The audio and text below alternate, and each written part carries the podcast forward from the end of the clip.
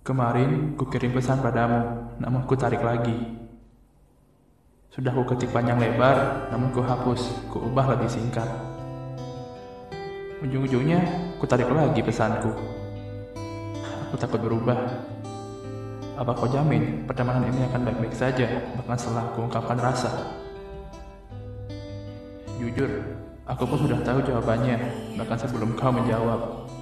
Ajakan jalan, makan, nonton, sekedar keliling kota. Jawabanmu pasti tidak. Aku yang paling tahu. Sebagai penulis, aku hanya tak mau menulis bab terakhir saat baru selesai menulis bab pertama.